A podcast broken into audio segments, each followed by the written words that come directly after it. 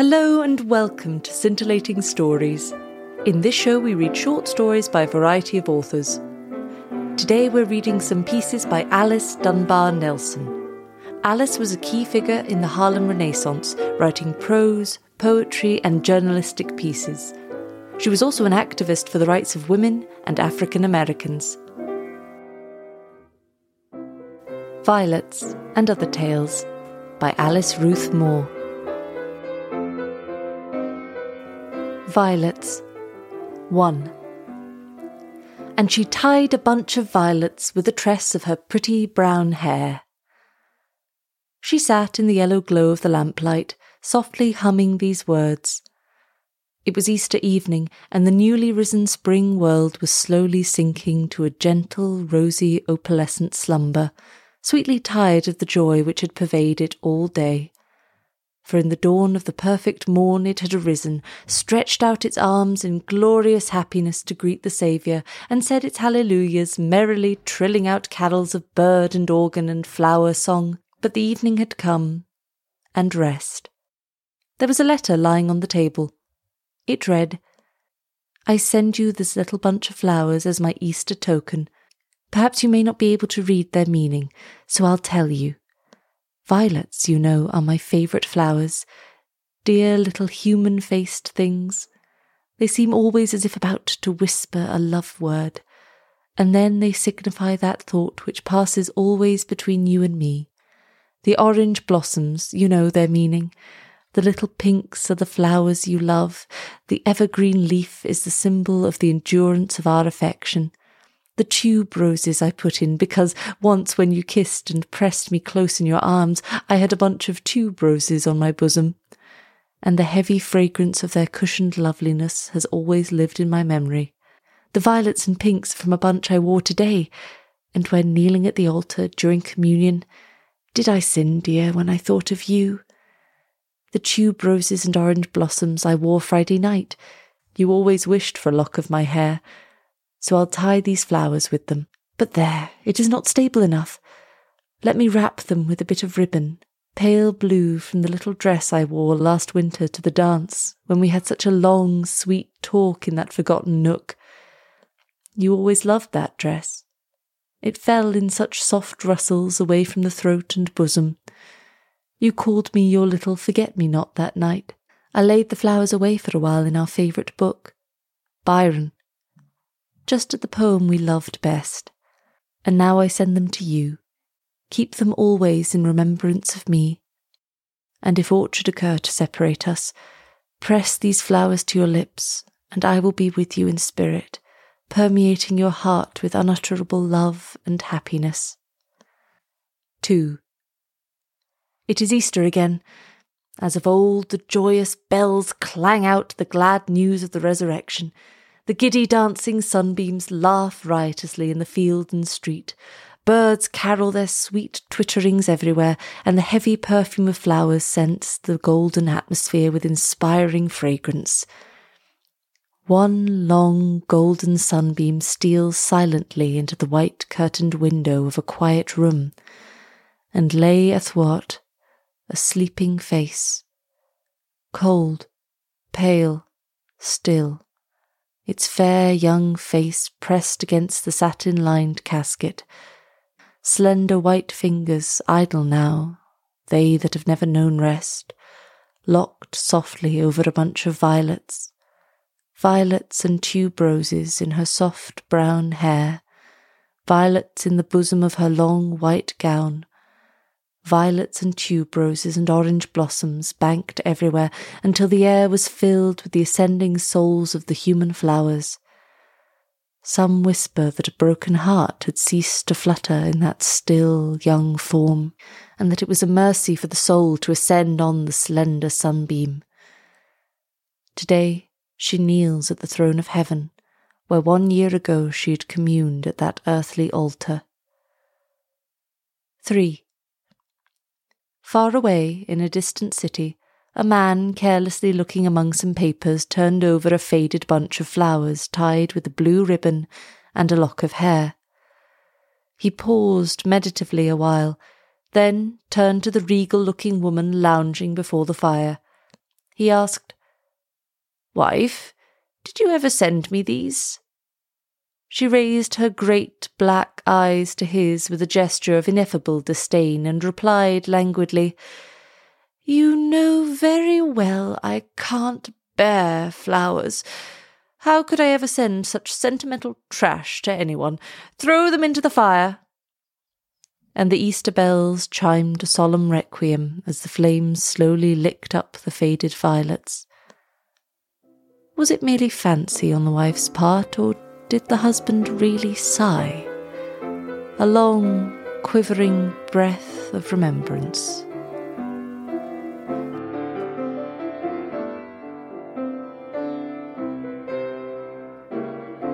The woman. The literary manager of the club arose, cleared his throat, adjusted his cravat, fixed his eyes sternly upon the young man, and in a sonorous voice, a little marred by his habitual lisp, asked, "Mister, will you please tell us your opinion upon the question whether woman's chances of matrimony are increased or decreased when she becomes man's equal as a wage earner?" The secretary adjusted her eyeglasses and held her pencil alertly, poised above her book, ready to note which side Mr. took.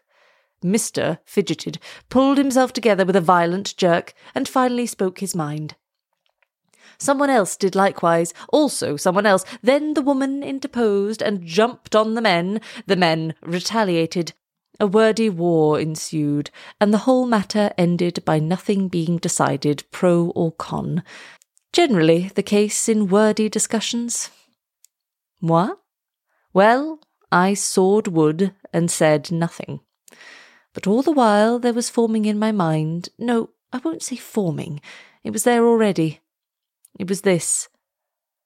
Why should well-salaried women marry? Take the average working woman of today. She works from 5 to 10 hours a day, doing extra night work, sometimes, of course. Her work over, she goes home or to her boarding house, as the case may be. Her meals are prepared for her. She has no household cares upon her shoulders, no troublesome dinners to prepare, or a fault-finding husband, no fretful children to try her patience, no petty bread and meat economies to adjust. She has her cares, her money troubles, her debts and her scrimpings, it is true, but they only make her independent, instead of reducing her to a dead level of despair.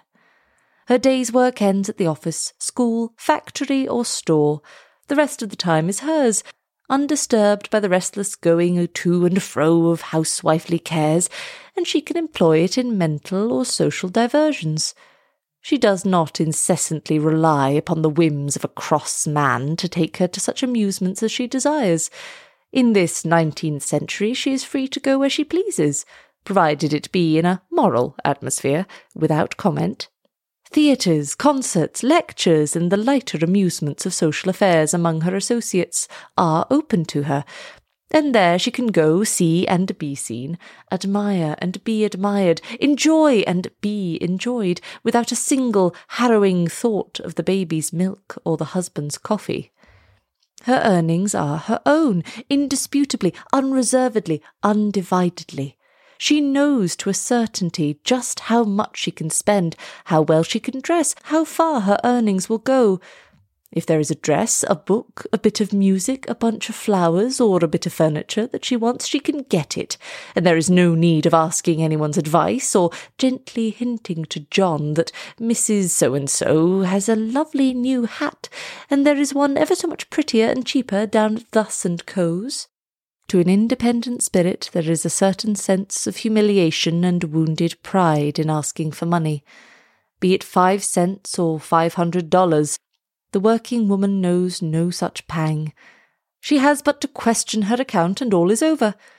In the summer she takes her savings of the winter, packs her trunk, and takes a trip more or less extensive, and there is none to say her nay. Nothing to bother her save the accumulation of her own baggage. There is an independent, happy, free and easy swing about the motion of her life. Her mind is constantly being broadened by contact with the world in its working clothes. in her leisure moments, by the better thoughts of dead and living men which she meets in her applications to books and periodicals, in her vacations, by her studies of nature, or it may be other communities than her own. The freedom which she enjoys does not trespass upon, for if she did not learn at school, she has acquainted herself habits of strong self-reliance, self-support, earnest thinking, deep discriminations, and firmly believes that the most perfect liberty is that state in which humanity conforms itself to and obeys strictly, without deviation, those laws which are best fitted for their mutual self-advancement. And so your independent working woman of today comes as near being ideal in her equable self-poise as can be imagined.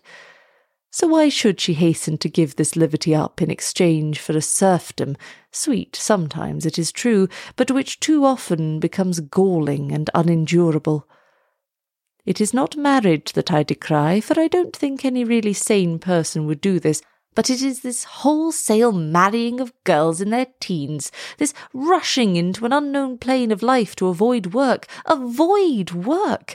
What housewife dares call a moment her own? Marriages might be made in heaven, but too often they are consummated right here on earth, based on a desire to possess the physical attractions of the woman by the man, pretty much as a child desires a toy, and an innate love of man, a wild desire not to be ridiculed by the foolish as an old maid, and a certain delicate shrinking from the world of work. Laziness is a good name for it.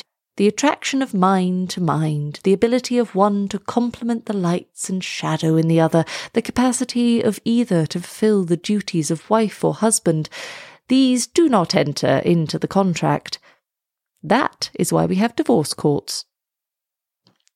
And so our independent woman, in every year of her full, rich, well-rounded life, gaining fresh knowledge and experience, learning humanity, and particularly that portion of it which is the other gender, so well as to avoid clay-footed idols, and finally, when she does consent to bear the yoke upon her shoulders, does so with perhaps less romance and glamour than her younger scoffing sisters, but with an assurance of solid and more lasting happiness. Why should she have hastened this? Was aught lost by the delay? They say that men don't admire this type of woman, that they prefer the soft, dainty, winning, mindless creature who cuddles into men's arms, agrees to everything they say, and looks upon them as a race of gods turned loose upon this earth for the edification of womankind. Well, maybe so, but there is one thing positive. They certainly respect the independent one, and admire her too, even if it is at a distance, and that in itself is something. As to the other part, no matter how sensible a woman is on other questions, when she falls in love, she is fool enough to believe her adored one a veritable Solomon. Cuddling? Well, she may preside over conventions, brandish her umbrella at board meetings, tramp the streets soliciting subscriptions, wield the blue pencil in the editorial sanctum, hammer a typewriter, smear her nose with ink from a gallery full of pied type, lead infant ideas through the tortuous mazes of C-A-T and R-A-T, plead at the bar, or wield the scalpel in a dissecting room. Yet, when the right moment comes, she will sink as gracefully into the manly embrace, throw her arms as lovingly around his neck, and cuddle as warmly and sweetly to his bosom as her little sister who has done nothing else but think, dream, and practice for that hour. It comes natural, you see. In unconsciousness, there was a big booming in my ears, great heavy iron bells that swung to and fro on either side and sent out deafening reverberations that steeped the senses in a musical melody of sonorous sound, to and fro, backwards and forwards, yet ever receding in a gradually widening circle, monotonous, mournful, weird, suffusing the soul with an unutterable sadness, as images of wailing processions of weeping, empty-armed women and widowed maidens flash through the mind and settled on the soul with a crushing, o'er-pressing weight of sorrow. Now I lay floating, arms outstretched on an illimitable waste of calm, tranquil waters. Far away as I could reach, there was naught but the pale, white-flecked green waters of this ocean of eternity, and above the tender blue sky arched down in perfect love of its mistress, the ocean. Sky and sea, sea and sky, blue, calm, infinite, perfect sea, heaving its womanly bosom to the passionate kisses of its ardent sun-lover. Away into infinity stretched its perfectibility of love. Into eternity I was drifting, alone, silent, yet burdened still with the remembrance of the sadness of the bells.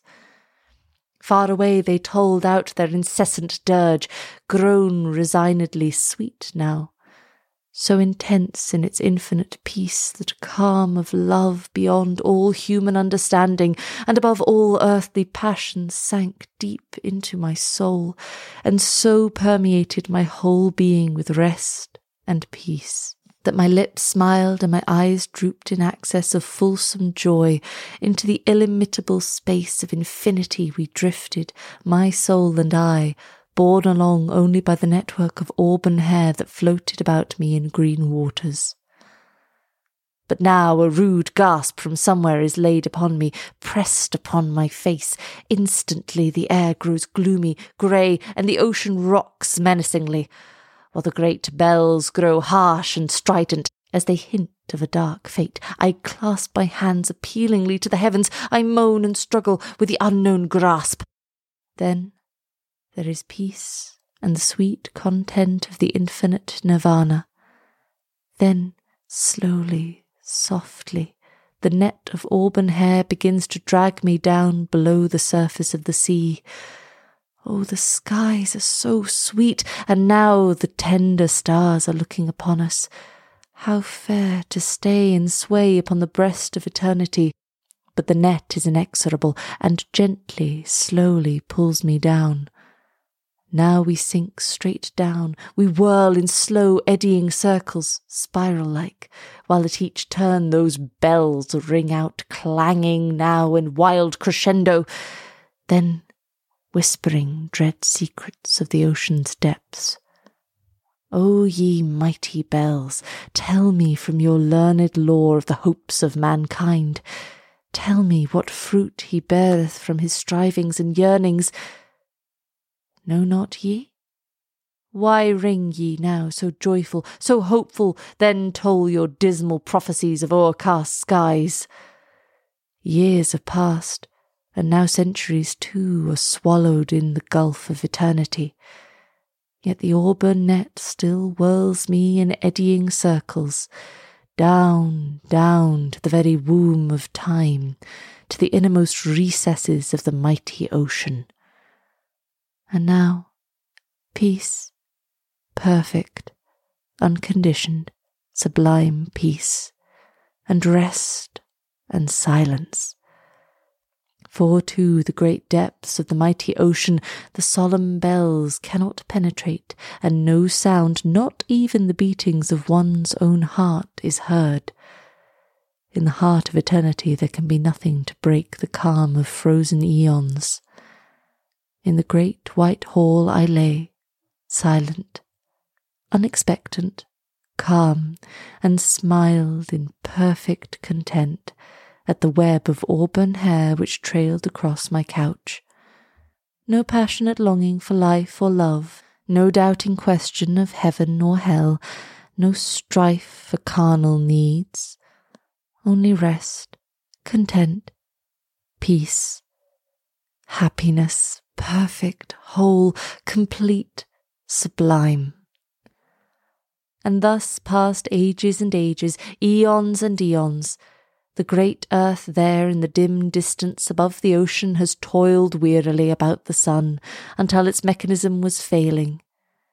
and the warm ardour of the lover's eyes was becoming pale and cold from age, while the air all about the fast-dwindling spheres was heavy and thick with the sorrows and heartaches and woes of the humans upon its face, heavy with the screams and roar of war, with the curses of the deceived, of traitors, with the passionate sighs of unlawful love, with the crushing unrest of blighted hopes. Knowledge and contempt of all these things permeated even to the innermost depths of time, as I lay in the halls of rest and smiled at the web floating through my white fingers. But hark, discord begins. There is a vague fear which springs from an unknown source and drifts into the depths of rest, fear indefinable, unaccountable, unknowable, shuddering. Pain begins, for the heart springs into life and fills the silence with the terror of its beatings, thick, knifing, frightful in its intense longing. Power of mind over soul, power of calm over fear, avail nothing. Suspense and misery, locked arm in arm, pervade aeonic stillness, till all things else become subordinate, unnoticed. Centuries drift away, and the giddy old reprobate, earth dying a hideous, ghastly death, with but one solitary human to shudder in unison with its last throes, to bask in the last pale rays of a cold sun, to inhale the last breath of a metallic atmosphere, totters, reels, falls into space and is no more. Peal out, ye brazen bells, peal out the requiem of the sinner. Roll your mournful tones into the ears of the saddened angels weeping with wing-covered eyes. Toll the requiem of the sinner, sinking swiftly, soberingly into the depths of time's ocean. Down, down, until the great groans which arose from the domes and ionic roofs about me told that the sad old earth sought rest in eternity, while the universe shrugged its shoulders over the loss of another star. And now the great invisible fear became apparent, tangible for all the sins, the woes, the miseries, the dreadfuls, the dismal achings, the throbbings, the dreariness, the gloom, and the lost star came together and like a huge genie took form and hideous shape, octopus-like, which slowly approached me, erstwhile happy, and hovered about my couch in fearful menace. O shining web of hair, burst loose your bonds and bid me move.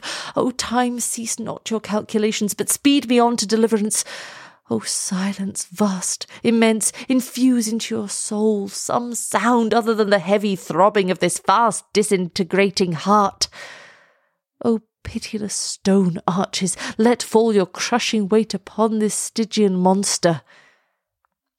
I pray to time, to eternity, to the frozen eons of the past. Useless. I'm seized, forced to open my cold lips. There is agony supreme, mortal agony of nerve tension and wrenching of vitality. I struggle, scream and clutch the monster with superhuman strength, fling him aside and rise, bleeding, screaming, but triumphant and keenly mortal in every vein, alive and throbbing with consciousness and pain. No, it is not opium, nor nightmare, but chloroform, a dentist, 3 obstinate molars, a pair of forceps, and a lively set of nerves.